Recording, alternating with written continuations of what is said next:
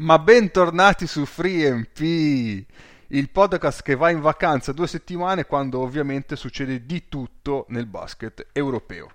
Un saluto da Cappe e saluto anche Mago. Buonasera a tutti e buon 1919.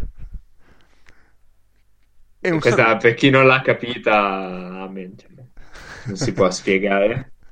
E un saluto anche al nostro amico Paolo. Stavo per dire che mi eravate mancati, ma Mago mi ha ricordato che sarebbe stata una di quelle solite frasi di cortesia e circostanza totalmente prive di, di, di fondamento e sostanza. Grazie, grazie mille per, per, la vostra coerenza nel far schifo. Cioè, citando Patti Bravo, ti ho ricordato questa cosa? Sì. Ah, benissimo. Allora, eh, vi, speriamo che non vi siamo mancati. Eh, e in questo momento però... Cos'è che speriamo? Che non vi siamo mancati. Perché lo speriamo, scusa? no, così. ah, vabbè. Per non farli sentire soli. Boh. Esatto. Speriamo che abbiate altre... È incastrata la doppia negazione che afferma. Si è, si è proprio bloccata. Si è... di una stampante in ufficio. Vabbè. Io non spero niente comunque, in generale. Ok, non spero, io ci spero un po'. Eh, ma abbiamo un botto di argomenti su cui focalizzarci, quindi eh, darei subito il via, il via con i nostri carissimi e cari follow up, perché ce ne abbiamo un pochetto. Nelle sì. puntate precedenti di 3MP. Allora, follow up che si sono un po' accumulati nel corso di queste due settimane e principalmente... Eh sì, perché, perché, il mondo è andato avanti, cioè eh, non si sono accorti che noi avevamo altro da fare e quindi ha continuato a fare tutto come se 3MP andasse in onda come sempre. Esatto, sì, no, praticamente probabilmente avremmo potuto fare una puntata speciale al giorno. Sì, e... è possibile. e nessuno sarebbe annoiato per, per, la, per la novità degli argomenti giornalieri. Comunque, forse io... noi ci saremmo annoiati, ecco, però sì, forse sì. Non so. Gentili ascoltatori, non vi preoccupate, non c'è pericolo che ci sia da registrare più di una volta a settimana. Può succedere due, ma per occasioni speciali, del tipo la triste dipartita di uno dei membri del podcast. Ecco sì. Per il resto, rimaniamo sempre in Italia perché dopo la nostra bellissima clamorosa puntata speciale dedicata ai pipistrelli pendenti, sono, eh, ci sono delle novità sulle tre squadre coinvolte in quella puntata. Partiamo da quella, eh, diciamo, un po' più tranquilla, che è Brescia, perché Brescia, se vi ricorderete, eravamo rimasti che aveva indetto il silenzio stampa e da lì in poi si sarebbe lavorato in silenzio. Questo silenzio non era però, eh, in questo silenzio non erano coinvolte la Bragaglio e il direttore sportivo che infatti hanno parlato praticamente quasi tutti i giorni durante questo silenzio stampa e ok.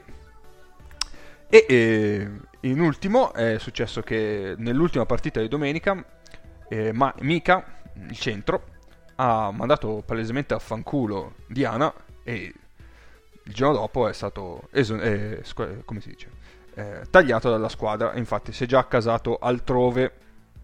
Un, eh, però, vabbè, mica era da, da, molto sotto la lente di ingrandimento. Quindi non ci stupiamo di questo taglio, diciamo più che altro. Invece, situazione avellinese che eh, continua a essere un po' travagliata.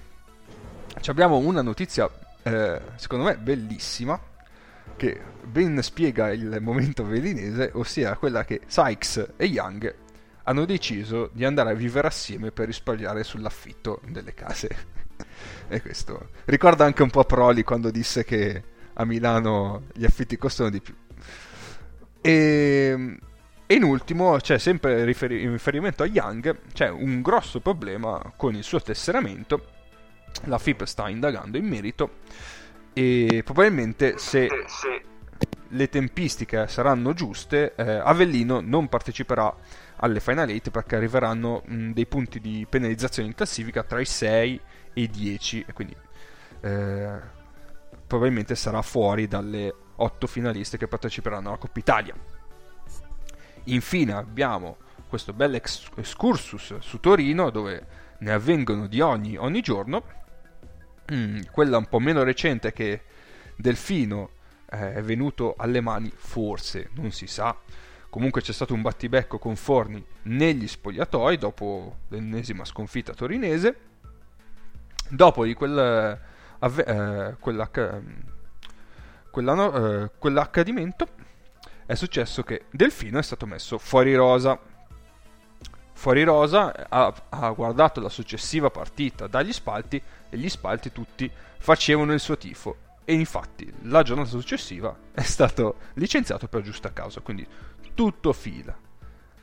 Comunque, a margine diciamo che è stato esonerato il loro allenatore, ossia Brown è stato esonerato. E quindi a margine questa cosetta che boh, eh, doveva andare come doveva andare. E comunque ricordiamo che Torino è attualmente è sotto fase di vendita perché i forni stanno cercando, anzi hanno già trovato potenziali acquirenti, quindi probabilmente nei prossimi giorni o settimane si potrebbe avverare il passaggio delle quote delle società. Quindi ecco, questo ci siamo un po' persi in queste due settimane. Voi avete qualcosa da dire o possiamo passare al prossimo argomento? Beh, io ho un'ipotesi su quale potesse essere la giusta causa per la quale Delfino è stato licenziato. Sì. Essere in, in maniera irrispettosa più intelligente del proprietario. Che penso non ci voglia neanche molto. Che come, come diceva Lemonhead in, uh, in Adventure Time è inaccettabile. Eh sì, eh sì. Eh, Le grandi citazioni. eh beh, Adventure Time. Sti cazzi. Allora, passiamo al prossimo argomento allora, che è una domanda che ci ha fatto il nostro amico Giovanni, ce l'ha fatta venne eh, il 22 dicembre, quindi più di tre settimane fa, e ovviamente ne rispondiamo solo ora perché eh, siamo stati fermi. La domanda è relativa all'influenza, quando avevamo parlato recentemente dell'influenza degli allenatori, lui ha un po' ampliato il discorso, e nel senso che chiede quanto possono influenzare il giocare il meno eh, in casa o in trasferta, eh, giocare in alcuni palazzetti che possono essere più o meno influenzanti sulle prestazioni dei giocatori. E quindi un po' ehm, vorrebbe sapere appunto un'influenza relativa ai campi da gioco, diciamo, eh, al fattore campo, ecco. Chi si vuole lanciare? Allora, vado, vado io. Prego. In Europa una squadra può giocare in palazzetti molto diversi tra di loro, eh? soprattutto a livello di campionati nazionali, cioè con delle confermazioni e delle configurazioni molto diverse tra di loro. Questo, diciamo, ci sono degli studi che indicano come la profondità del, del palazzetto, quanto vuoto ci sia dietro al canestro, possa incidere su, sulle prestazioni, ad esempio, dei tiratori. Detto questo, io immagino che la domanda sia legata più a una questione di ambiente, mm-hmm. no? calore sì. del pubblico. Allora, sopra certe soglie di rumore può diventare particolarmente difficile comunicare.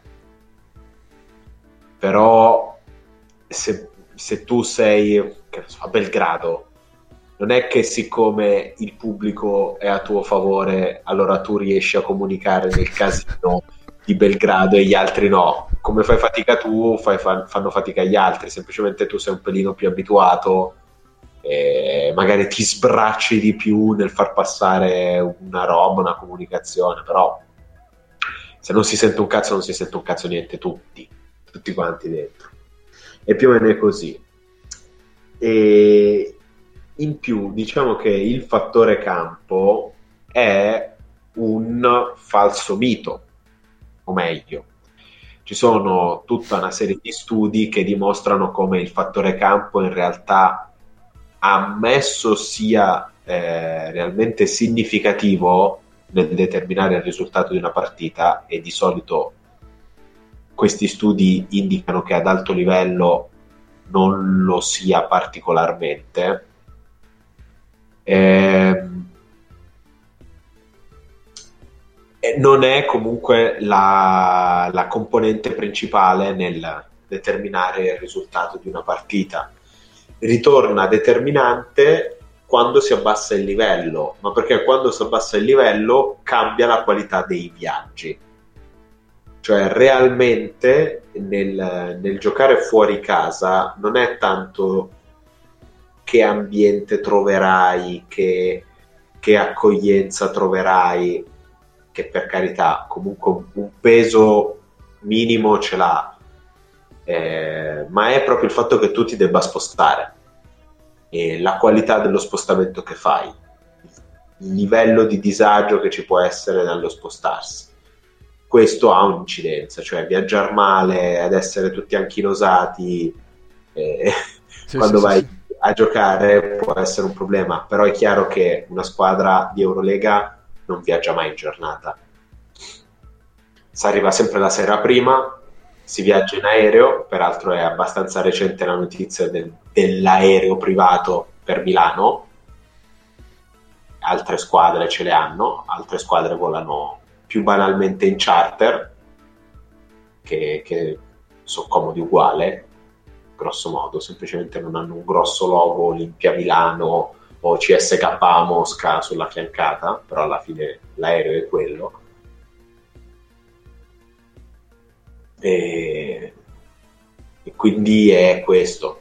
Però è chiaro, se, de- se certi giocatori, immagino che il tweet fosse un po' una riflessione a latere del tweet di Mike Hall, alcuni giocatori hanno la percezione di come un palazzetto possa tirar fuori gli avversari ospiti da una partita, magari qualcosa di vero c'è, cioè che i giocatori la percezione di un luogo che invece di farti dare il 100% ti faccia dare il 95% quando le cose si mettono male e il 90% molto presto.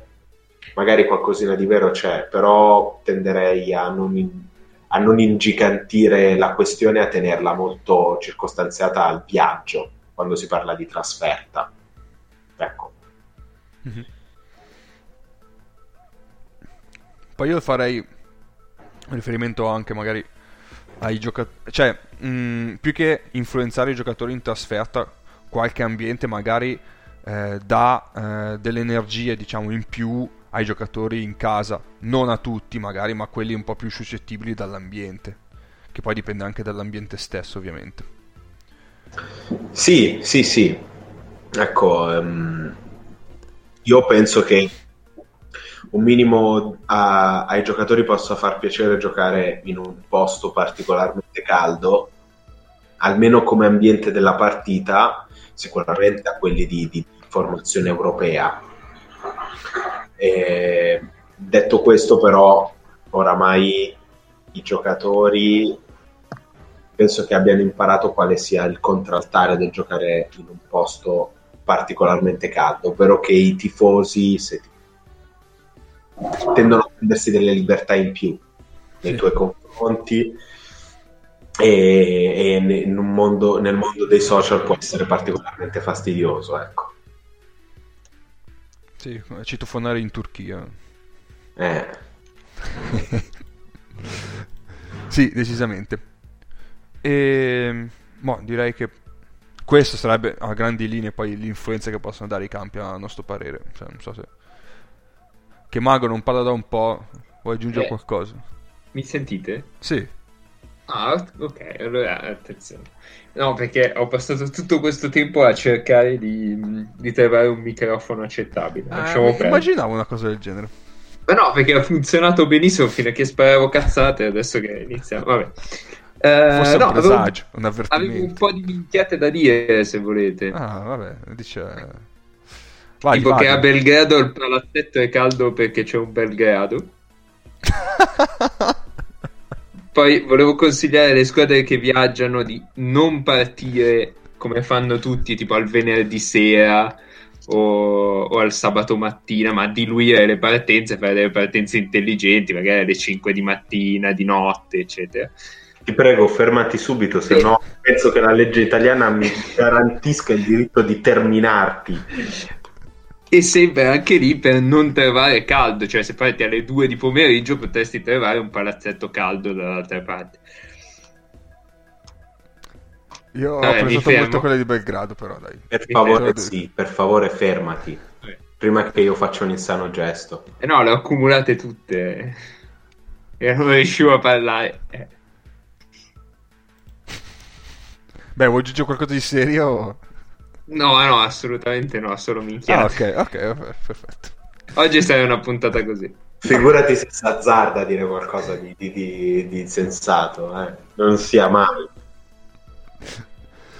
Beh, Paolo, preparati perché tra poco c'è il prossimo argomento e sarai chiamato ancora in causa. Eh sì, però penso che la, la lavastoviglie abbia ricominciato il risciacquo, potrebbe tornare un grande personaggio secondario di questo podcast che è la, la spia che mi avvisa che, che la lavastoviglie è finito. Io ve lo dico perché anno nuovo comunque per, per, non farvi perdere diciamo contatto con i grandi topos di questo podcast eh le tradizioni vanno rispettate d'altronde esatto esatto un po' siamo ancora l'influenza del Natale ecco. Già abbiamo il camminatore silenzioso perché se stiamo in silenzio si sente la lavastoviglie sotto che sembra che cammini quindi...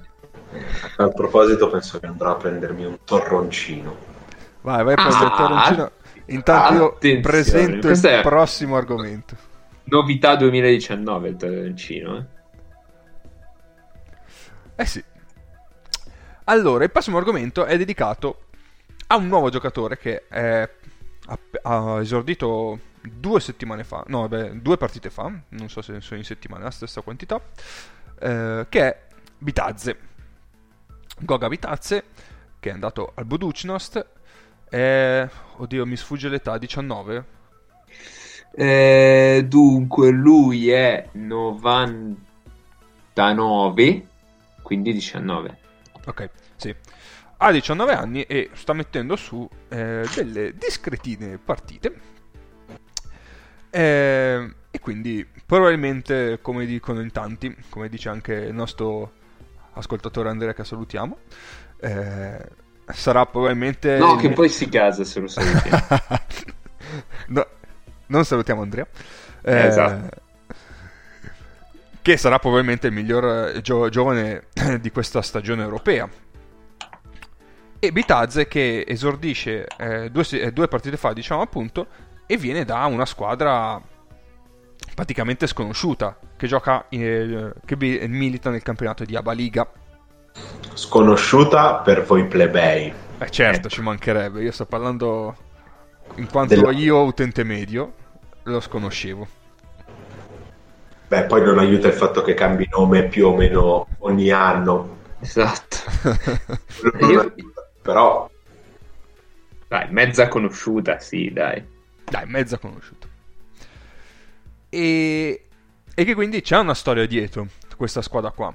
C'è una storia dietro anche Bitazze, e quindi io darei la parola al nostro esperto di Est Europa, che ci, un po', ci infarina su questo argomento. Allora, Bitaz, come, come, si era accennato comunque quando era uscita la notizia della, della sua firma per il Buducnost, viene da attualmente Be- Mega Bemax, che per intenderci fino all'anno scorso si chiamava Megalex e quando ha lanciato Vassili Mizic, ancora diciottenne, si chiamava Megavisura. Questa squadra qua è una squadra di Belgrado che gioca in una palestrina non troppo dissimile dai palazzetti medio piccoli che potete vedere in Serie B attualmente in Italia, ma in realtà questa è una costante di tante squadre di ABA e ha la particolarità di essere controlla- controllata da ehm, figure vicine a Beo Basket, che è la, l'agenzia di Raznatovic, il pluricitato Raznatovic. Raznatovic che è probabilmente eh, la, l'agente, quindi Beobasket, l'agenzia più influente, una delle più influenti, sì, indubbiamente in Europa. Comu- inizia ad avere comunque tanti atleti eh, sotto contratto anche in NBA. Eh, Jokic. Bogdanovic e Jokic sono di, ehm, di Raznatovic e, e, quindi è un'agenzia che ha fatto del, di questa squadra qua nella quale far giocare giocatori del proprio vivaio non necessariamente solo slavi perché in realtà attualmente cioè quest'anno i giocatori più forti erano Bitazze che è georgiano ma è lì da una vita Costas Mushidi che è Costa Mushidi che è mm, tedesco e Mokoka che è francese e sono tutti Mushidi del 98 Mokoka del 99 se non del 2000 addirittura. Cioè, che se hanno fatto le battute su Mobamba io su Mokoka non oso immaginare ma ecco però per, per ampliare questo discorso sono delle squadre laboratorio, cioè in tutto e per tutto sono de, de, delle squadre di sviluppo che hanno lo scopo di trovare dei contesti di crescita e di minutaggio funzionale alle carriere future dei giocatori. Quindi è importante mettersi in mostra, uno, ed è importante fare delle cose che possono essere funzionali. Ad esempio, io l'ultima partita che ho visto del Bemax l'ho vista questo weekend, la quale giocavano contro l'FMP, che sarebbe, diciamo, no, non è esattamente così, ma per dirla molto alla Carlona, sarebbe il farm team della Stella Rossa. Mm-hmm. E Mushidi è rotto, Bitazze non c'è più, il, il, play titolare lo faceva Mokoka, che di base sarebbe un 3, un 2-3. Gli facevano portare sulla palla, gli facevano giocare il pick and roll perché il modo diciamo, di affrontare le difficoltà, i problemi, diciamo, le sfide tecniche è proviamo, proviamo magari ad aggiungere un pezzettino a un giocatore giocano per vincere, si gioca per vincere, ma allo stesso tempo si... lo scopo è lo sviluppo dei giocatori. E per quanto diciamo magari non, non diciamo il ruolo delle agenzie eh, o comunque la figura dell'agente non sempre dalla stampa o comunque dall'immaginario dell'appassionato di, di, di pallacanestro è visto particolarmente positivamente, ci sono un, un paio di considerazioni da fare. La prima è che gli agenti ci sono e non se ne vanno da nessuna parte, anche perché ci fanno dei soldi e quindi perché cazzo di motivo dovrebbero andare da qualche parte. La seconda è che in realtà il modo di fare sviluppo che un agente, ricordiamo, incredibilmente potente, cioè incredibilmente, estremamente influente ha con questa squadra è probabilmente più funzionale rispetto alle squadre B mi è sparito Paolo e implementate in Aspetta, sì, anch'io l'ho perso Paolo scusa sei, sei sparito negli ultimi 5 secondi no ok dicevo che da Tra le squadre B abbiamo perso. Eh, esatto. Secondo me questa squadra qua di un'agenzia, perché fondamentalmente è questo, è un sistema di sviluppo più funzionale rispetto alle squadre B di, di una determinata che si vedono in Spagna, diciamo. Al di là delle, dell'esempio tragico degli ultimi due diciamo, talenti grossi che sono usciti dal Barcellona, che dicono peste e corna della cantera del, del Barça, che sarebbero Kurux e Sonia, che hanno detestato la loro esperienza al Barcellona.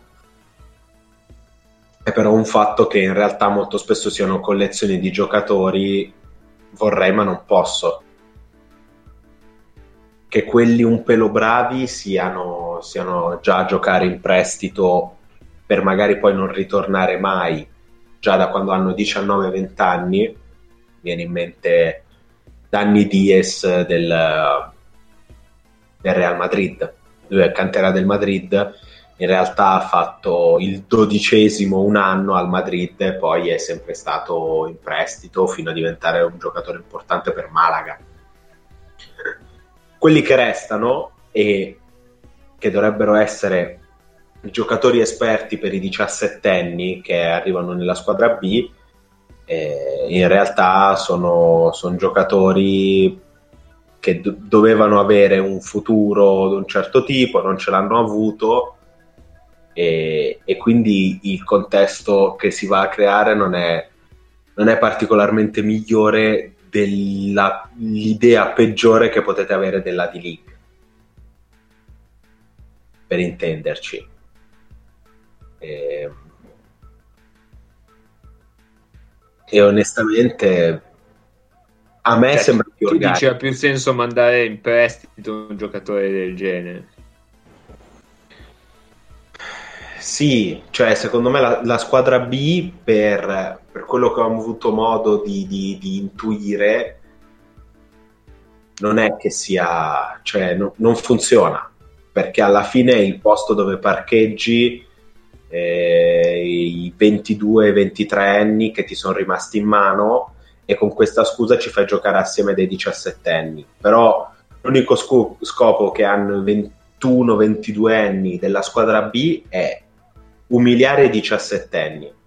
Gli allenatori alla fine giocando in, um, vengono valutati per le vittorie e quindi non si fa sviluppo o fai meno sviluppo anche se in realtà le squadre B giocano per niente perché non, possono essere promosse, non possono essere retrocesse però giocano per niente mentre invece secondo me la squadra dell'agenzia, tra virgolette, eh, per fare sviluppo, posto che Mega Demax è particolare perché proprio è dell'agenzia, è della gente. Però in realtà pensare a dei rapporti di strettissimi con squadre di, di livello più basso diretti con le agenzie come in realtà già avviene, ma più stretti, nel quale sostanzialmente si, si squadra, si, si toglie alla squadra l'impiccio di dover fare il roster, glielo si costruisce con l'idea di cercare di migliorare i giocatori.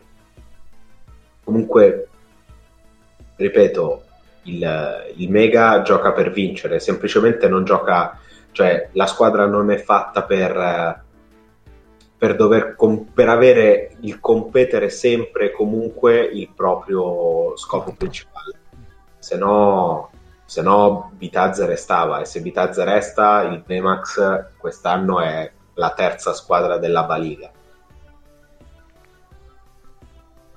Se Bitazze resta. Invece si è, si è fatta andare via in un posto in cui ha un palcoscenico migliore, una competizione più provante, anche perché c'è questo, secondo me le agenzie in questo momento st- storico del basket europeo percepiscono di più i giocatori come degli investimenti, le, mentre le squadre lo fanno meno perché i cartellini non ci sono più, è, troppo, è molto più facile muoversi e ancora le squadre non avendo più il cartellino o, o comunque essendo diverso, avendo un, una valenza diversa il cartellino, tendono a vedere meno i giocatori come degli investimenti mentre invece le agenzie ce l'hanno, ce l'hanno ben presente questo, perché poi alla fine eh, il gioco con quello. è una commissione sul suo stipendio, eh, sì. quindi, quindi ce l'hanno più presente questo ragionamento e credo che questo sia, sia un aspetto sul quale bisogna fare un passettino in avanti. Mm-hmm. Ok. Invece su Bitazze cosa possiamo aggiungere rispetto che questo qua è arrivato e ha fatto vedere oltre che eh, grandi doti tecniche e tutto una maturità ben al di sopra delle più rose aspettative. Allora, B- Bitezza è uno che comunque a livello incredibilmente minore rispetto all'altro 99 famoso mm-hmm. È, è, comunque uno che fa il professionista da quando aveva 16 anni. Cioè, lui si è mosso da, dalla Georgia per fare il giocatore di pallacanestro. Fisicamente è imponente nonostante sia gobbo. Perché è gobbo. È, è un giocatore di una durezza e una decisione che gli permette di non andare sotto con nessuno e nelle ridotte spaziature del basket europeo, sebbene non sia un grande lettore in difesa, non ha degli spazi grossi da coprire e, e questo gli permette anche nel, nella confusione che può fare principalmente nelle situazioni di pick and roll di essere comunque un intimidatore e una presenza nei pressi del ferro. E, ehm, è un giocatore estremamente produttivo e sì. È molto tosto fisicamente, cioè è, è cattivo, un giocatore veramente cattivo. Sì, esatto. Io ne ho visto un altro giocatore veramente cattivo. Eh sì. In questo momento ha appena fatto un ribaltamento che è stato mangiato da Anche. Eh sì, l'ho visto, l'ho visto anch'io, ma sto cercando di rimanere serio e distaccato. Sì, sì, sta riuscendo incredibilmente bene, forse sto guarendo, sono contento. E... Eh, per i due o tre che non l'avessero capito era Gerels, eh? No, così. Che ha dato un pallone ad Anga. Che ha dato un pallone ad Anga, sì. Sì, sì, ha, regalato un pall- ha fatto un assist ad Anga per una schiacciata a tutto campo veramente, veramente bella. Eh, no, eh, c'è questo. No, non è timido di niente, no, esatto. Vitazze, ma, ma veramente Parla già niente. tanto. Ma neanche Gerrels purtroppo. e cioè, lui è entrato in campo al Bayern, eh, seconda azione per pigliare un rimbalzo offensivo ha sdraiato Bartel ha sdraiato letteralmente. E questo tipo di durezza, quando ci vai a giocare contro, dici è eh, giocatore sporco, indubbiamente, indubbiamente, però alla fine è una delle cose che gli permette di, di avere un grande transizione difensiva. di... è, è, difficile, è difficile parlare con questa roba sotto, eh? Sì. No, perché cioè, uscivano da un'azione in cui potevamo fare sei punti comodi e... Ad esempio, in questa situazione qua, eh, nella quale no, si, giocatori di Milano si sono intristiti, facce lunghe, queste cose qua, eh, Bitazza è uno che tira una step, magari esatto, fa fallo sì. in attacco, magari fa fallo in cioè senza magari, fa fallo in attacco, però non piglia questo contropiede. Poi il muso lungo lo fa, però in generale tende a riprendersi dai suoi momenti di down tirando una mazzata. Sì, ecco, sì, sì. Secondo me, tra l'altro, mh, mm, cioè, stavo per dire gli è andata bene, in realtà ha, ha scelto bene Raznatovic eh, di mandarlo in una squadra come il Buducnost dove mh, mm, non troverà grande, dire, grande preparazione da parte degli avversari, sai. Se lo mandi al Fenerbahce gli avversari preparano la partita per massacrarlo in pick and roll perché è uno dei pochi punti deboli della squadra magari. Eh, se lo mandi in una squadra del genere no, princip- principalmente c'è un'altra questione che Raznatovic già ha fatto la, ma- la magata nel mandarlo lì e con l'infortunio di Tarsuski che gli ha permesso di mettere Omic, che mi pare sia un giocatore ancora suo, non ne sono sicuro, ma potrebbe essere, dovrebbe essere uh, suo. Sai che non mi ricordo? Mi sa che è suo, mi ricordo Twitter può essere, può essere. di Omic, e che va a Milano, cioè lì c'è stata una, una settimana veramente di grandi vittorie. Vai a vedere che anche quello che ha fatto male a mano a Terzuschi era di Rasnatovic. No, però ti dice... no, potrebbe. Un grande complotto mondiale. No, però ti dice di quanti contatti abbia. Certo, Cioè, sì, sì, sì, sì. Mette Bitezza al Buducnost e di riffa di raffa un posto molto più che dignitoso.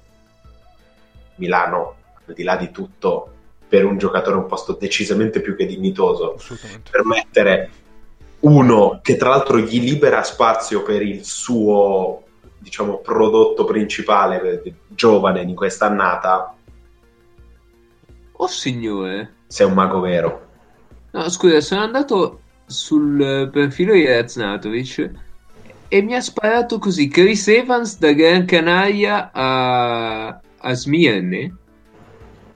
Ma può essere Ma davvero? Eh, Vabbè, no? ok, niente, ve lo dico. Eh, perché non me ne ero accorto, cioè non me l'aveva detto nessuno. Eh, vabbè. Vabbè, vabbè. No, perché stavo cercando la cosa di Omic, ma... sì comunque su- mi, sono abbastanza sicuro sia suo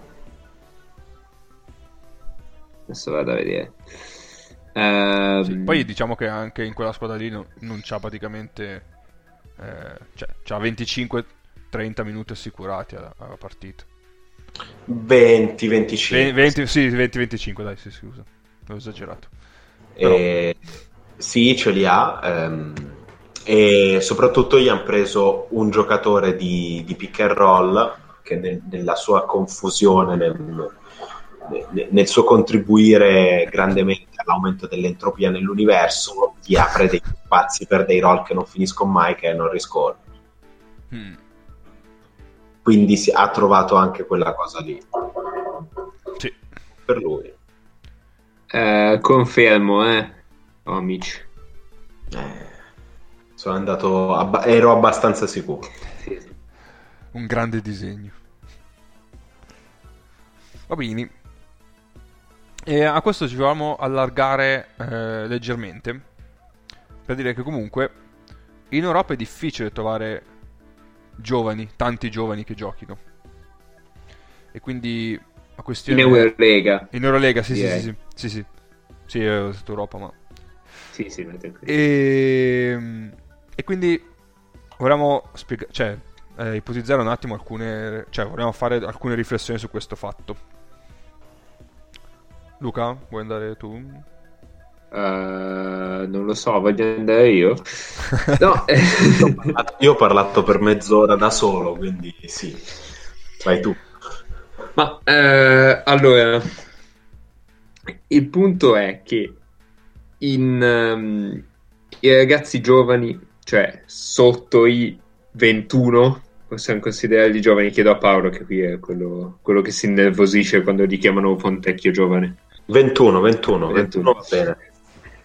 hanno delle, eh, delle lacune tecniche in linea di massima, per cui una squadra di Eurolega mh, non investe su un giocatore che non, che non può dargli un ritorno immediato e non investe su un giocatore che rischia tre anni dopo di essere in Eurolega, in eh, NBA e quindi l'ha sviluppato di fatto per niente. Quindi secondo me è quella la motivazione principale per cui i giovani non ci sono in Eurolega. Per cui eh, il candidato fino all'arrivo di Bitazze a- al miglior giovane di quest'anno era Zusman, credo più o meno. Sì, Eh, Zosman. e secondo me la motivazione è quella lì. Cioè, nel senso, sono giocatori con troppe lacune da un, punto- da un certo punto di vista per giocare a questo livello, su cui potresti investire, ma rischi di perderli dopo uno o due anni perché questi si dichiarano al draft e, e vanno di là. Mm-mm. Io do quella lettura, non so se voi avete delle idee diverse. Sì. No, a me- no, sì. Vai questa. Paolo, vai, vai. È questa.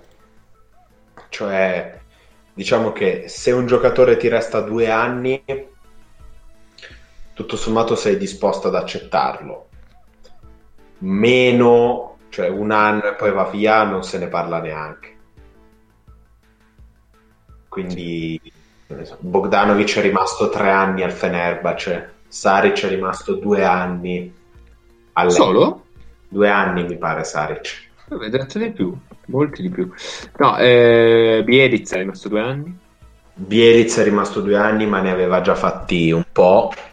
A, um, a Vittoria. Bielitz è rimasto tre e ne aveva fatti due a Vittoria. Due? Ah sì, tre? No, ok. È rimasto tre al Fenerbahce, due a Vittoria e prima aveva fatto Stella Rossa. e... Sì, Però... Confermo due. Però sì, è questo. Sotto i due anni non prendi nessuno. Eh, o ce l'hai, ce l'hai, in casa ed è un bambino, quindi certo. questo cioè, è l'unico momento in cui verrà citato Doncic prima che la, la, discussione diventi cancerosa, non per colpa sua, poverino, ma per, per gli altri. E, ehm, o altrimenti non te lo vai a prendere. Cioè, Sari ce lo prendi perché dice sto due anni. Bogdanovic lo prendi perché dice facciamo due più uno e poi è rimasto tutti e tre. Sì, sì. A meno un anno, non, un anno vuoi un giocatore pronto, se sta un anno. Esatto, quello. Cioè, perché prendere un giovane per fare il decimo, per farlo stare un anno, a quel punto prendo uno di 28 anni che ha magari lo stesso livello di pallacanestro e ha un, un po', po più di esperienza e, e, sa come giocare 10 minuti importanti. Ecco. Anche perché credo che oramai nelle squadre di, di... La ragione è questa, ma penso che le squadre di Eurolega abbiano ben chiaro il fatto che non possono fare sviluppo reale. Vabbè, vabbè certo non c'è per, tempo. Per sviluppare, per sviluppare, un giocatore, sì, le partite bisogna allenarlo, cioè per, sì, per sì. una lacuna tecnica bisogna allenarsi. Squadre di Eurolega non è che si allenino un granché, nel senso di mettiamoci, facciamo fondamentali, queste cose qua, perché il tempo dov'è? I recuperi dove sono? De- devi essere molto un professionista alla NBA, cioè ovvero sì, c'è lo staff che ti cura un sacco perché comunque culturalmente si, si lavora così in Europa, però poi è il singolo giocatore che è molto responsabile di se stesso e alla fine i miglioramenti tecnici si fanno d'estate. De- devi, scendere tan- de- devi scendere un pezzetto di livello per ottenere, devi trovare il contesto giusto a un livello più basso che ti permetta di crescere tecnicamente durante la stagione. Se no è lavoro che fai davvero in estate. Sì. Poi diciamo che in Eurolega non c'è un sistema che, che rispecchia un po' quello NBA che ti permette di, eh, appunto, come dicevamo, di poter tenere un giovane per tot anni e quindi io non so però se eh, nelle intenzioni dell'Eurolega più avanti ci sarà quella di introdurre una roba del genere. No. Secondo me credo. no, perché c'è comunque no. la scappatoia dell'NBA che fa da sparacchio generale e quindi no. diventa un po' controproducente. No, no. No, a, meno, a, meno, di fusioni con l'NBA, ecco, però eh, a quel punto stiamo parlando di, di fanta politica cestistica. sì. Io credo che... No, ma, ma, già adesso hai la dimostrazione che le squadre grosse quando firmano un giocatore per 5 anni, in realtà poi nella squadra ci gioca dall'anno 3. Sì. Gioca il 3, il 4 e il 5. Fa così con tutti. tipo l'attore. fa così il Basconia con i propri lunghi che prende diciamo, in Africa e porta nel proprio settore giovanile quando li re- reputa pronti per poter giocare senior 18-19 anni Pam, il primo contratto professionistico è di 5 anni con l'idea che però tu uh, al Basconia ci giochi in realtà dall'anno 3 mm-hmm. due anni ti tengo io e ti metto dove io con il tuo agente reputiamo che, che tu possa, possa crescere meglio. E non è un caso che sia un campionato serio, ma di livello tutto sommato limitato quale quello francese, la destinazione prediletta. Certo, Non è caso. certo, certo. Buono? Ah, Direi direi, di sì. che, direi che ci siamo. Ho recuperato mezz'ora, direi che il- la mia quota arroganza per, per questa settimana e per quelle in cui ci siamo riposati dovrei averla. In realtà no, perché Adesso- secondo me c'è, una- c'è un altro punto della scaletta in cui... Esatto, cioè adesso arriva il tuo punto preferito. Oddio, ancora minuto, bevo un po' d'acqua e... Va bene. Passiamo quindi al prossimo argomento che come avete capito è il preferito di Paolo, ovvero abbiamo superato durante il periodo natalizio le 15 gare di Eurolega, quindi abbiamo sorpassato la metà ed è giusto dare, fare questo divertente giochino di assegnare i premi di mid-season all'Eurolega. Paolo, sei contento? Allora, però mitighiamo la cosa dicendo che ne abbiamo 4 serie e 7 no.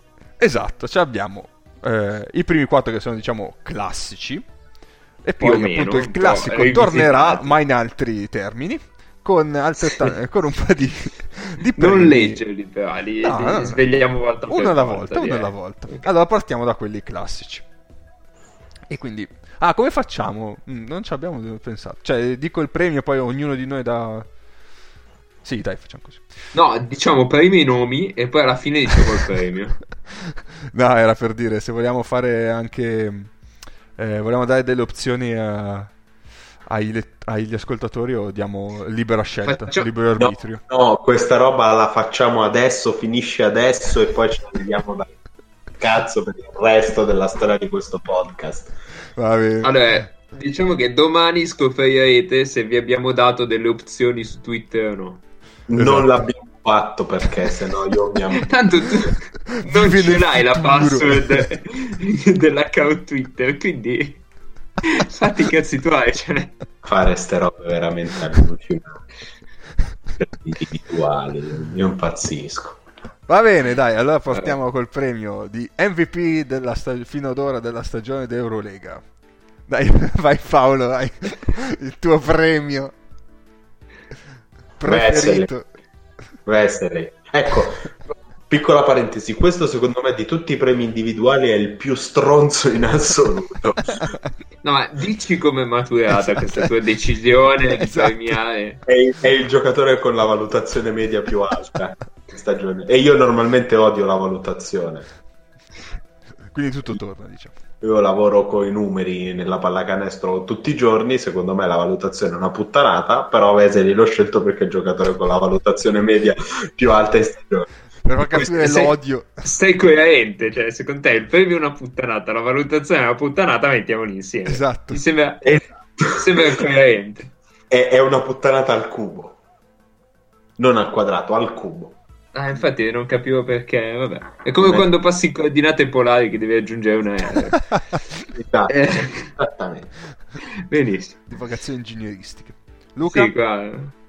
Eh, Veseli anch'io. Ma Ok. perché? Perché è il giocatore migliore o il giocatore più importante che permette alla squadra migliore, numeri alla mano, di giocare in quel modo, secondo me. Quindi se l'è giocata con Lucas fino alla fine, ma ha vinto Veseli. E io infatti ho fatto vincere Lucas. Eh, vedi. Però ci sta. Poi, Facile, facile. Vai. eh, Most Improvement. Che Giocatore come al solito vuol dire tutto e niente. Certo. Vai, Vai- Paolo. Ormai, ormai Sì, sì, abbiamo dai, fa- questo vai. giro. Vai, vai, vai Paolo. Inov, Milutinov. Sì. E, e come l'hai scelto? Perché è slavo. No, l'ho scelto, l'ho scelto perché è passato da essere un pezzo dell'Olympiakos ad essere insieme a Printezis la ragione per cui questi possono difendere qualcosa. Ah, ok. Pensavo avesse fatto tipo la differenza delle valutazioni per l'anno scorso e quest'anno. No, no, no, no, no. Dai, Milutinov, Milutinov già l'avevo detto perché comunque il most, most improved player ne avevamo parlato un po' Sì, sì, sì. Mhm. già e secondo me volendo tenere questa roba del premio dei miei due nomi, scelgo quello che l'anno scorso giocava in Eurolega, perché l'altro sarebbe Michael Eric, però l'altro nome che avevo fatto, però l'anno scorso non giocava in Eurolega, io quello che comunque in Eurolega ci giocava l'anno scorso. Ok. Mistic. Mhm. Vabbè, nel senso... Atta- Sta... non si pensava potesse attaccare, fa, fa venire. Esatto. Esatto, cioè ci ha aggiunto anche l'attacco, quindi... Oh. Sì. Io Gudoric. Resto del Fenerbahce. Ci sta. Che Sì. si è preso adesso eh, condizioni a parte, nel senso che eh, si è infortunato Ennis, eh, sono andati via Wanamaker e, e Nannali, quindi ha assunto, però si, ha- si è preso un carico di responsabilità in più e comunque sta rispondendo molto presente. Mette anche tiri abbastanza pesanti in alcune situazioni, quindi mi sta Sì, sì, sono piacendo. d'accordo. Sì, Sono sì. È adesso degno del mio rispetto. Pur non essendo nuovo Bogdanovic, ecco. Ma nemmeno per sbaglio, però è, è uno che è finalmente caduto vittima della, della sindrome di Stoccolma, ha abbracciato il lato oscuro di Obradovic ed ha riportato e- equilibrio nella forza. Tutto- Si dichiara al draft? No, innanzitutto lui è automaticamente, era automaticamente eleggibile due draft fa, perché è del Ah, perché è 95, giusto? perché è 95 Guduric. Giusto, giusto, giusto. quindi, quindi non è un problema che si pone. Ah, No, Secondo lui me- sta. Lui sta. ma- ma- ma- Molto netto. Invece anche su Mizic io ce lo vedo. Adesso non mi ricordo più chi ha i suoi diritti, ma... boh, Fila, Fila? fila. Ah, ok. Scelse lo stesso anno di eh, Saric. Alla Sì, sì, sì, in fo- 46 io ricordo, però sì. Io ti ricordo addirittura 56, ma potrei sbagliare. Ok. Eh, poi, miglior difensore. Allora, il miglior difensore però noi l'abbiamo diviso tra esterni e lunghi, perché a me piace così. eh. Sono d'accordo. 52 Sono... Mizic. eh, Vinco io, ci sono andato più Sì, vicino. hai vinto tu. Hai vinto tu. Di uno, eh. Cioè. Non avevo dubbi. Tra l'altro, posso 51 Tanassi Santetocumpo, 53 Alessandro Gentile, 54 Dangubic, Nemanja. Nemanja. 43 Tavares, eh. 60 secondo- Jefferson. La seconda metà, Oddio! Il cuore! seconda metà del secondo giro del draft è un posto meraviglioso. Sì, sì, sì, sì. Allora, dicevamo... 56 Marble, Eh beh, non divaghiamo però. 48 Lamar Patterson, un bat vivente, scusate, eh, io impazzisco su queste cose. Va bene, vai. Dicevamo, miglior difensore che abbiamo diviso tra esterni e lunghi perché sono due eh, eh, come si dice, compiti un po' differenti. Quindi, miglior difensore sugli esterni, Paolo. Jeffrey Taylor. Vuoi spiegarci perché io ti ho detto che è Jeffrey Taylor? Perché è il migliore difensore sugli esterni della squadra difensivamente migliore per rating. Tutto torna. Benissimo. Eh, io ho messo Nicola Kalinic. Ho guardato tipo un ottavo delle partite necessarie per, per prendere, per, per dare a criterio un premio del genere. Per cui io ho proceduto in maniera fin troppo scientifica per sceglierlo. Allora, anch'io l'avevo inizialmente scritto, dato a Kalinic, poi dopo, proprio adesso guardando la partita, ho voluto Anga. darlo ad Ang. Sì. Detto che per me il primo di difensore esterno deve essere dato sempre a Charles Jenkins. Vabbè, Vabbè, eh, questo- ognuno ha i suoi piccoli dati oscuri. Eh sì, esatto. Miglior difensore dei lunghi. Paolo. Milutinov. Perché è il miglior difensore. No, qua non l'hai fatta, però. No, no, Minutino Cioè, per questo, questo è serio, dai. Lui Questo ne fa una scientifica, una minutino. Una scientifica, una minutino. Vabbè, È Milutino perché è Milutino. benissimo.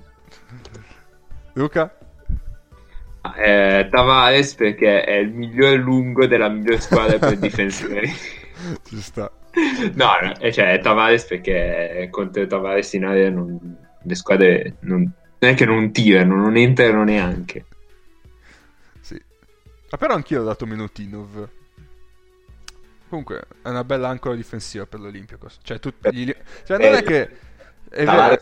Deve aiutare sui giocatori che vengono marcati da Jeffrey Taylor, che capisci, ti sistema un po' al lavoro. Milutino deve... Perché glieli mandano addosso. marcati da Spanulis. Vabbè, però Li accompagna verso Milutino, capisci che il lavoro è un pelo diverso. Però anche quelli marcati, non lo so, da JC Carroll, da Rudy Fernandez e da Campazzo, eh. Cioè, No, ma infatti Tavares, Tavares è una No, gran bella scelta. È probabilmente quello in realtà che lo merita di più. Ha, ha solo il problema che l'altro contendente è slavo e chi devo scegliere io? Certo, certo. Tra l'altro Tavares anche per il MIP mh, potrebbe rientrare nel Mm, discorso. Sì, è vero, è vero. Avrebbe senso, sì, sì. Sì, sì, sì, sì, sì. Bene, eh, questi erano i quattro premi seri, diciamo. Ora passiamo a quelli un po' più divertenti. Che sono realmente gli unici premi individuali che vale la pena dare. Cioè, Assolutamente. Certo, è uno sport di squadra, i, i premi del cazzo individuali sono gli unici che vale la pena dare. Assolutamente. Quindi partiamo con miglior play classico. Vai Paolo. Beh, Nick Calates. Assolutamente. Cazzo è vero. Eh, siamo d'accordo, anch'io. Io... Dimmi, vai Paolo, scusa, vai. Classico Calates. L'unico problema di Calates, che comunque è forte, ha un impatto incredibile sulla propria squadra per una serie di ragioni che non ho intenzione di esplorare adesso. È che contro di lui preparano le partite delle squadre non del 1998 ma del 2018. 19 adesso, il che significa che a mali estremi si passa in diciottesima neanche contro Calates e, e se la squadra, la squadra che fa questa scelta qui ha centimetri e sistema per coprire le linee di passaggio sui riceventi per Calates è un bel problema. Perché comunque non bisogna lasciargli troppo spazio perché sennò veramente la palla la fa andare dove vuole lui come anche Sergio Rodriguez che sarebbe stato un nome incredibile per questa classifica se non avesse questo viziaccio di, di tirare in palleggio arresto e tiro da 8 metri che lo rende così, Esatto. co- così moderno e attuale che non Però va Calates va in post basso. Calates va in post basso, è vero, però cioè, è il più classico di... Sì. Sì, sì. Non lo so, anche Slucas, eh. Potrebbe starci. Sì, però Lucas gioca anche off the ball. Attacca un po' troppo, forse, a palleggio. Tanto e, e ha... Ha- scende sotto la linea del tiro libero in contropiede in palleggio. Sì, queste, queste cose veramente vergognose, così poco rispettose. Ok. E K chi hai messo tu? E io per- anche per meriti di età ho messo Olivier. Ah già. Però vedo, cioè comunque c'ha il 40% di assist percentage. La passa... Perché non deambula, Porello. Cioè, Eh vabbè. C'è anche, il 40% di anni. Perché Cioè 40 anni, tipo. Se li conti su 100 anni, non su Sì, 100 con possessi. 100 anni, esatto. Sì, sì, sì, sì, sì, sì. Sì, comunque Calates è in effetti più classico di Olivier, forse. Poi, poi, poi, poi. Quello che ci crede di più. Eh, dobbiamo spiegarlo magari un attimino. Allora, questo è un premio che funziona in questa maniera qua. Ognuno lo interpretava come voleva. Sì, come anche tutti gli altri che, che ci sono dopo. Ma... Ma mentre gli altri è, è più semplice trovare un'interpretazione anche solo vagamente Sì, comune, que- questo quasi. nel mentre ne parlavamo abbiamo trovato 18 interpretazioni diverse, ma noi siamo soltanto in tre. Quindi io l'ho interpretato come quello Però ricordati che io posso mettere 15 nomi a interpretazione, eh? fai, fai- È già, è già successo. quindi- altro, altro topos altro topos del podcast Paolo Fai detto che Paolo che dice a Luca detto mago fai che cazzo ti pare. Scusa. Eh, io ho messo Shved. Mm, quello che ci crede di più Ma Sì. spiegami. perché alla fine ho un podcast di gente che non capisce un cazzo diceva che il, il, il Kimchi non sarebbe stato in grado di vincere nessuna partita senza quindi ha vinto il Fenerbahce, vaffanculo. esatto io li odio La Io sto li- guardando adesso perché voglio capire cosa è successo. Eh, anch'io la recupererò. Ma ci sarà stato un blackout del Fenerbahce, non ve lo spiego, cioè. Io veramente li odio.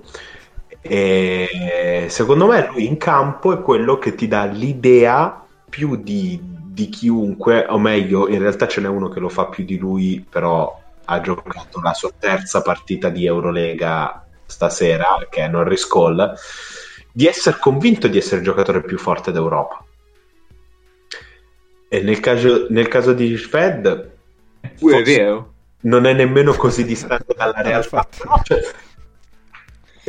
che ne so, quando eh, Diamantidis era il giocatore più vincente d'Europa, cioè entra in campo Diamantidis e la partita si vince, eh, no- non ci credeva così tanto, cioè giocava la sua partita Sì, sì, sì. difendeva da fermo facen- facendo andare le mani, passava il pallone come cazzo gli andava, do- dove gli, gli pareva. Io invece Sved, cioè proprio c'è questa cosa di... mm, To, tiro da 9 metri. Segno. 9. Certo. come le volte che io sono meglio di te. Cioè, tutte robe così. Posso prendere la linea dalla regione di Mosca per dire che Garlon Green è uguale a Taj Gibson. È vero, l'ho notato settimana Cioè, scorsa. 10 centimetri più in basso, ma è esattamente uguale in campo. È una roba impressionante. Però lui tira da tre. Eh, vabbè, Taj, eh, lascialo perdere, buonanima. No, ci mancherebbe. Luca, che invece per quello che ci crede di più? Ah, io ne ho due. Uno è Schengelia. Perché secondo me lui cioè, è proprio convinto di poter risolvere ogni azione a modo suo, in attacco, in difesa, e spesso lo fa anche, quindi gli voglio del bene. E l'altro secondo me è Aaron White, perché nel momento in cui entra nella partita ti accorgi subito che qualcosa è cambiato. Tipo, è entrato Aaron White che salta a cazzo da un punto qualsiasi del campo, prende una palla per aria e schiaccia e poi tira un urlo a tutti quanti. Per cui secondo me Aaron White ci crede tantissimo. Guarda, stavo per coglionarti per il fatto che come tuo solito avessi messo due nomi, ma mi piacciono tutte e due. E mi piacciono Eh, le animazioni, quindi... E tra l'altro uno del Bascogna e uno dello Jalgiris, ovviamente. Vabbè, ma perché tu fai schifo come persona, cioè dei feticci veramente schifosi. Cioè, sei Quindi- schifoso nel manifestare i tuoi feticci, perché in realtà non sono nemmeno brutti come feticci, quindi Grazie. prego. Io l'ho interpretato come... ehm, non so neanche come spiegarlo. Cioè, Cioè, È bello che hai interpretato un premio che hai inventato tu e non No. lo sai spiegare. No, è inventato No, Paolo lo- questo. L'ho inventato Sì. io questo. Ah no, allora... I premi seri li ho inventati. Tu. Allora, no, l- l'ho dato a Gerres questo. No, guarda, io me lo spiego benissimo da solo, senza bisogno della tua. Ba- basta così, basta così. Non Ecco. ti preoccupare, non dire Va bene. niente. Non dire è- niente. Si è capito perché l'ho scelto. Va bene Sì, così. sì, vai, vai tranquillo. Ok, le parole benissimo. non possono giustificare questa scelta, solo le emozioni possono. Va bene, Eh. perfetto. Ok, abbiamo Ho, de- finito. ho delle emozioni io, guarda. Io. ok, andiamo al prossimo. Utopia può descrivere emozioni.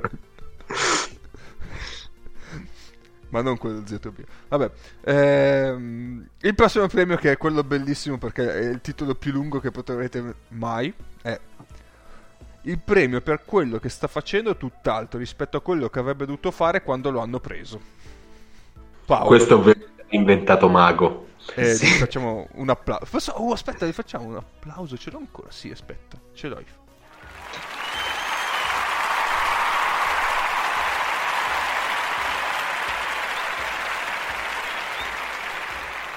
Ok. Okay, Quanto dura questo applauso? Sì, 12 secondi durava uno scroscio, va bene. Va bene. La 12 secondi d'applauso. Eh, Kim Tilly. Mm? Perché... un attimo. Eh, non streccia. Ah, ok. È vero. ok, ok, ok.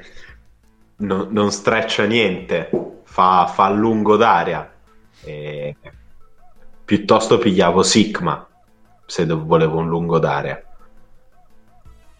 Voi direte perché Sigma? Perché sto recuperando Alba Berlino Partizan. Ah, ecco. a, Berlino, a, Berlino, gioca Sigma, che è un giocatore che a me non dispiace per nulla. Eh, come sta? Mm, come si chiama? Marinkovic, l'esterno sì. buono del Partizan. Quello che non si caga nessuno. Marinkovic sta veramente bene. Ok, grazie. E soprattutto al Partizan è arrivato da un paio di settimane Renfro. Ah, ho visto, ho visto, ho visto. Te lo ricordi Renfro? No, l'ho visto perché chi è che hanno preso al posto di Renfro, credo a Manresa?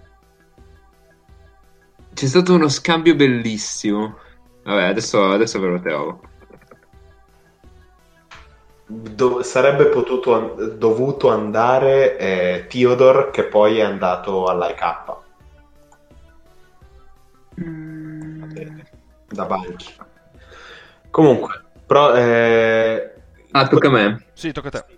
Ah, parentesi, io per abbreviarlo questo premio l'ho scritto sul mio foglietto come cazzone. Ecco. Mi sembra più economico. Mm, sì, sì, direi, direi, che ci sta. Um, allora, anche qua ne ho dati due, uno positivo e uno negativo. Mm-hmm. E vabbè, uno è facile perché è Mizic, di nuovo, e io l'ho chiamato premio Mizic perché sto facendo tutt'altro. Certo. E quello negativo è Edwin Jackson. Perché sì, tira e basta, cioè non attacca, non fa niente. Ci stava sulla falsariga di, di Paolo anche Lovergne, che non streccia nemmeno lui. Ci stava anche Loverne. Ma credo che sai lui non l'avessero preso per strecciare.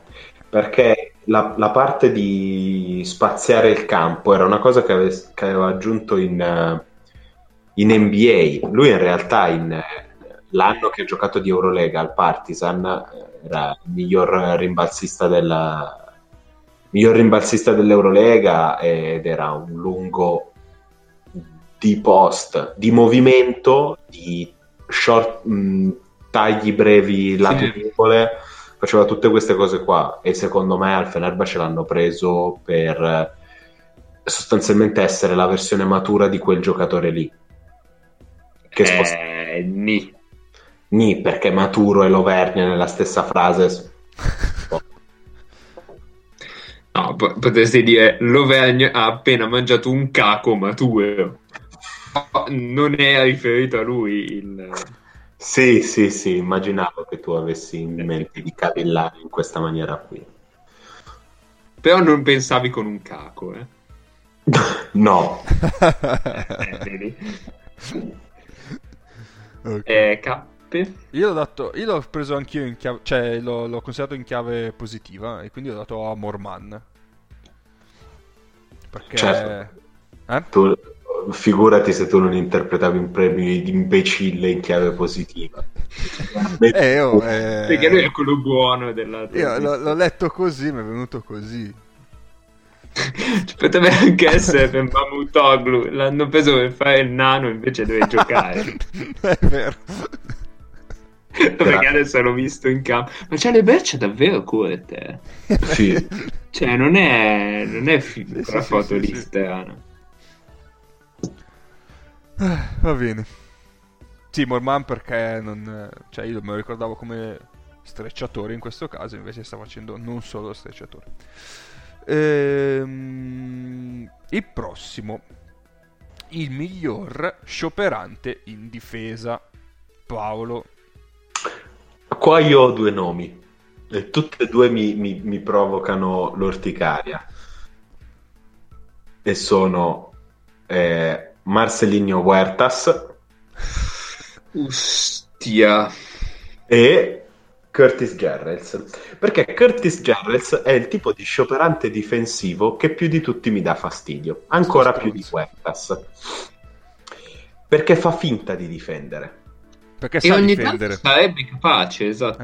Eh. E, e- e in determinate condizioni sarebbe capace, cioè lui si mette magari in una posizione difensiva credibile, ma a un metro e mezzo dal proprio uomo, Eh, oppure corre forte, ma total- assolutamente in ritardo sui close out. Le fa, le fa queste robe qui, il che quindi mi dà fastidio. Perché sei a una virgola dal difendere per davvero e invece fai finta e mi dà fastidio. Invece Huertas è il caso di diciamo, canonico scioperante difensivo. Mm, Huertas penso che a malapena pieghi le gambe in difesa. Quindi diciamo la, la versione fastidiosa e la versione canonica. Eh, ok, io ho Gerels, quindi hai già detto tutto tu. Mm. E purtroppo ho preso anch'io. Nel senso- Ok, provate a non farla da persone che sono offese nell'animo da Gerrels. Eh, boh, te la dico alla fine perché è difficile. Beh, secondo di gente che non difende ce n'è un po'. C'è sempre quello lì che ha giocato soltanto tre partite di Eurolega quest'anno, che è un... Eh, Norris Cole. Eh, Norris Cole ha fatto un capolavoro di non difesa contro il Bayern Sì. Monaco, veramente incredibile. Sì, è che mi hanno tolto i miei riferimenti. Cioè, il mio riferimento principale era Hickman. E vabbè. Sto scorrendo Ehm, la lista per vedere altri nomi. Bobby Dixon, però quest'anno difende Dixon. Perché ha capito che se vuole giocare, Eh sì. Mm, sì, cioè, difende per quanto sia in grado di difendere. beh, è sempre arrivato da poco, ma Tony Douglas non è male. Sì. Però Tony Douglas in realtà le gambe le piega. C'è ehm,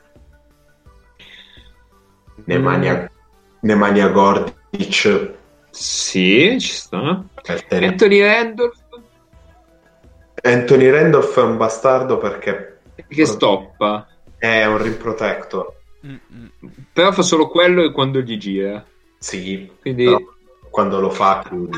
Aspetta, cazzo, la coppia meravigliosa del, del Maccabi. Coe- Cohen Ah, e... e cosa l'altro? Come si chiama l'altro quattro? Caluario. Dio buono. No, quello. Bryant. O'Brien, O'Brien. Sì. Eh, effettivamente Sì, loro sì, Cohen Mm, Cohen non ho ancora capito sinceramente bene. Cioè, no non lo so ok.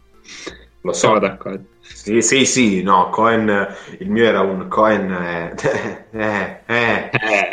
eh. Certo.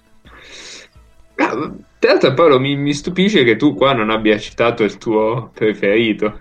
perché qualcosa in difesa la fa fallo Eccolo lì, benissimo. qua, qua si parlava di gente che non facesse assolutamente Ok, ok. nulla Ci sta, ci sta. Poi, peggior tiratore. Paolo. Allora, ovviamente questo è numerico, per cui diciamo dei tiratori più scabrosi dell'Eurolega, eh, io ho preso quello che mi, mi- mi faceva più simpatia ed è Stanton Kidd del Darussafaka, che Ah. tira su più di un tentativo e mezzo a partita, il 22% da 3.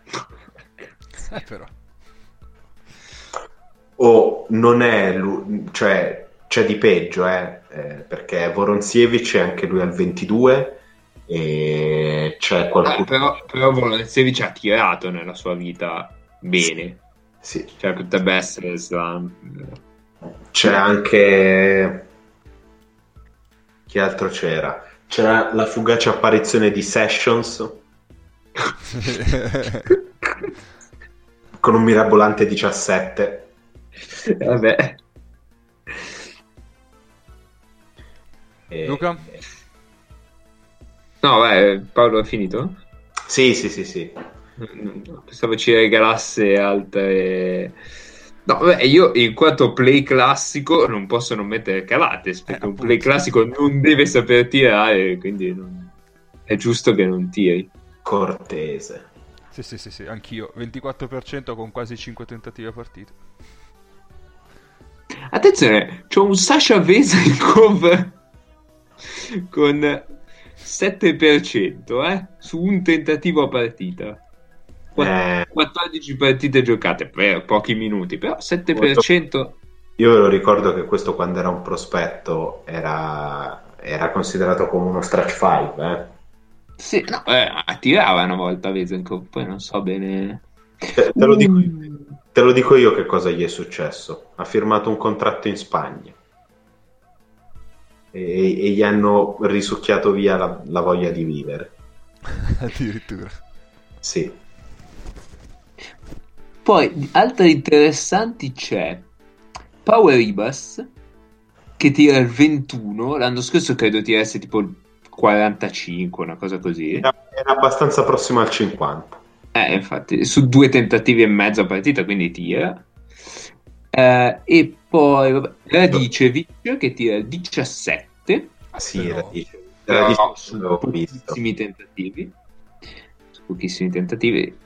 E, e- e- e- Anche Cup io pensavo tirasse meglio. Pangos sta tirando il 24 su tre tentativi a partita. L'anno scorso anche lui tirava boh, tipo cin- intorno al 50 e Calates appunto tira il 24 su 4,6 tentativi a partita. Mm, mm, mm. Sì, che probabilmente que- quei tentativi saranno quando per l'ennesima volta si ritrova col difensore che passa dietro e dice che palle, vaffanculo devo tirare. Ma guarda che Calates ogni tanto tira così. E, Sei volte a partita succede questo. esatto. Di- E di- poi, poi Pappas 3.3 e poi mi chiedono perché non mi piace il, il pana. Pana. che cazzarola. E, e Anthony Gila anche lui è abbastanza interessante, però ci sta un po' di più, 26%.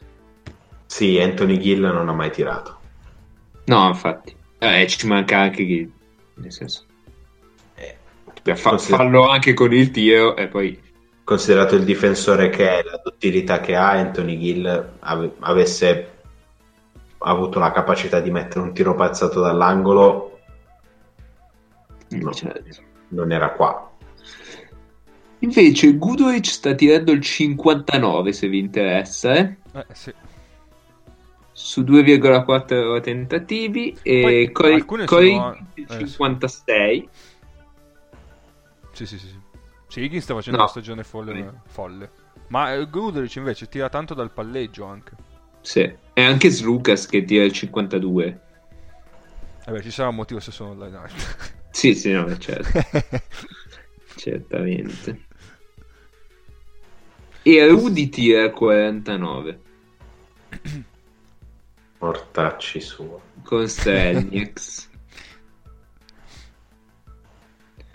vabbè poi Boboa 48 che è abbastanza interessante Westerman 47 va bene Andiamo al penultimo.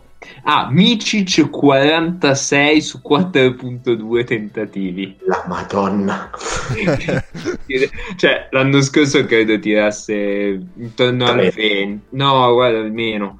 Se ricordo 27, 20, 26, una roba così. Vabbè. Eh, il peggior tagliafuorista, quello che non fa tagliafuori. Oh, io ce l'ho. Eh, io no. Eh, Allora, ovviamente qua è la scienza che mi è venuta incontro, perché prima l'ho pensato questo, questo premio, poi mi sono reso conto di quanto fosse schifosamente difficile darlo per bene. Allora ho usato un criterio molto semplice, ho preso la squadra con la peggior eh, defensive rebound percentage, che è il Darus Afaka, e facendo mente locale delle partite che ho visto del Darus Afaka, che non sono tantissime, ma ce ne sono abbastanza, ho visto che Michael Eric non fa taglia fuori, ma non fa taglia fuori perché è sempre per aria e tira giù un sacco di rimbalzi. Quale può essere l'altro colpevole?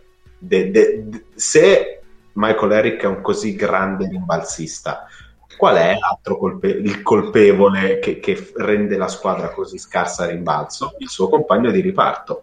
E quindi il peggior tagliafuorista de- di questa metà stagione è Jeremy Evans. Eh, ci sta. sì, Eh, sì, che ti devo dire? Perché Jeremy Evans, e in realtà poi guardandolo giocare, è una cosa che torna, perché Jeremy Evans fa la stessa roba di Michael Eric. Il punto è che gioca insieme a Michael Eric e non puoi prendere due rimbalzi insieme. E vince quello più grosso. Se, Uno- se no fai come Lilli e Vagabondo con lo spaghetto. Esatto. Uno fa la figura del grande rimbalzista e grande uomo d'aria, l'altro fa la figura di quello che diciamo capita di lì per caso. Bene. Eh, Adesso me ne è venuto in mente uno, è un po' ingeneroso ed è un esterno, poveretto. È Bertans. Sì, Perché, Sì. eh, Sì, perché ho tirato maggior- svariate ciabatte in direzione del televisore, quindi... sca- scappa, scappa via il rimbalzo difensivo. sì, sì, sì, quindi sui tre E soffriamo tanto sa che non lo sempre. prende, dice, "Oh, vaffanculo. Chi me lo fa fare? esatto. Tengo famiglia. Io ho messo Jordan Mickey. Perché Per lo stesso discorso, Sì. cioè per il discorso simile. Che va per sì, sì. Lui, lui salta, se lo prende bene, se non lo salta, se Ah. non lo prende... Sia ben chiara, spie- diamo una spiegazione tecnica. Non c'è niente di male nell'andare per aria per prendere il rimbalzo, perché tanto alla fine lo scopo del far taglia fuori è prendere il rimbalzo. Se tu salti e prendi il rimbalzo, hai vinto. Il problema è quando salti aria a prendere il rimbalzo prima, Esatto. lì, lì che sbagli, oppure banalmente salti per aria a prendere il rimbalzo e c'è un altro che salta per aria a prendere rimbalzi. E ti frega. E, e quindi cosa succede? La volta che, che c'è bisogno di prendere un rimbalzo che è un pelo più lungo e ci sono due scemi che saltano per aria, non a nessuno dei due prende rimbalzo.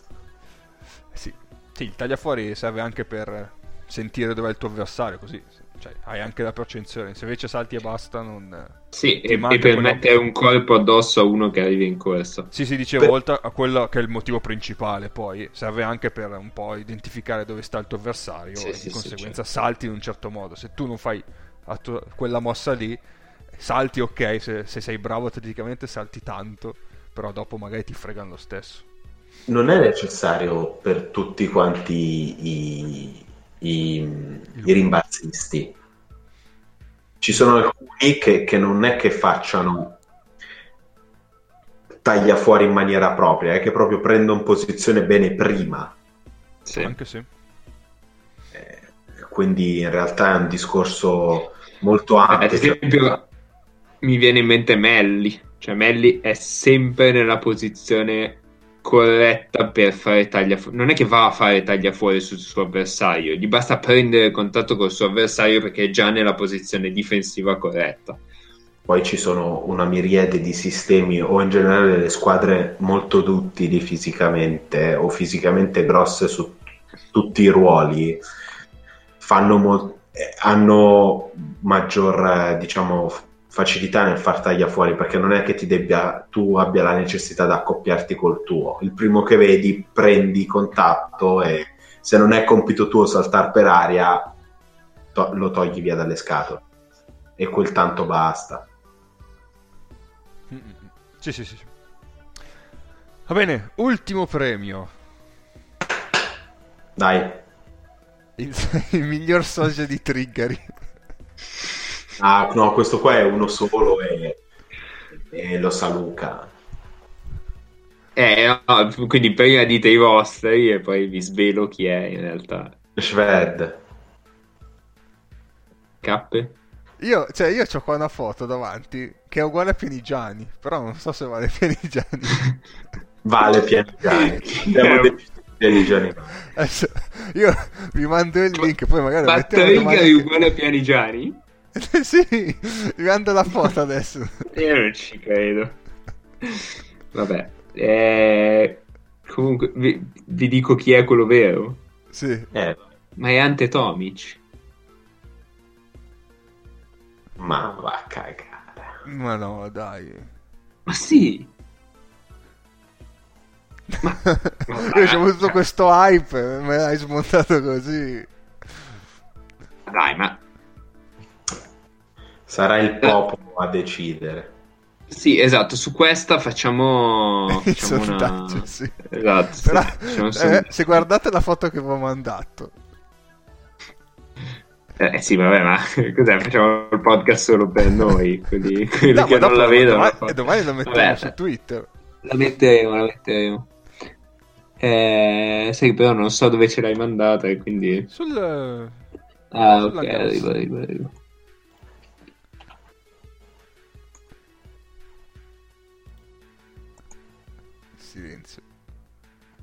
Che preciso. Eh, devo ancora, devo ancora arrivarci. Devo ancora arrivarci. Ma non è uguale a Pianigiani, No. che cazzo dici? Dai, c'è il doppiamento. Ma con, no. quel- con quell'occhietto vispo. Tra l'altro l'articolo è La Scandone Avellino può arrivare molto in alto. no.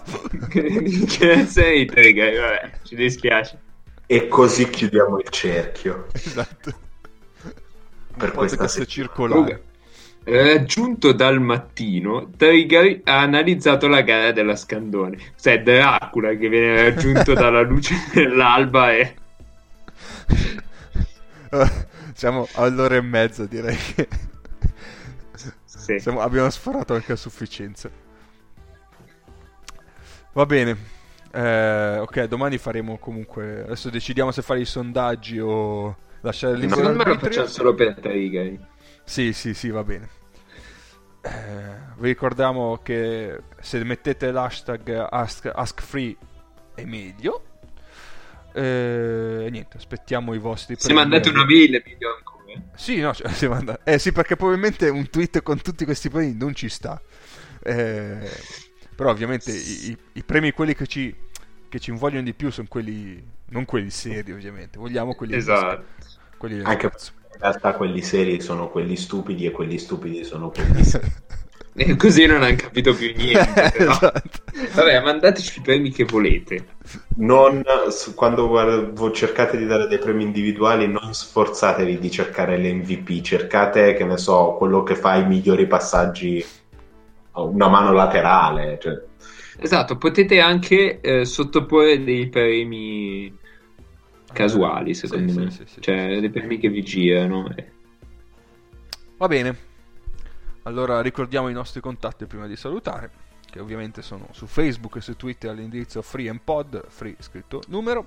Potete mandarci le mail come ha fatto il nostro gra- bravissimo Giovanni all'indirizzo freeandpodcast.gmail.com Potete trovarci su Spreaker, su iTunes, su, Google e su tutti gli aggregatori di podcast. Va bene, per oggi è tutto, abbiamo anche sforatino, eh, siamo già sull'ora e 30. Eh, quindi un saluto da Cap e ci sentiamo la settimana prossima. Dobbiamo dire di condividere. Condividete. Sì, condividete. Sì, sì, sì, sì. no, ma, ma non disturbatevi, eh, non vi preoccupate. Se, se vi va, eh, senza hobby, ecco.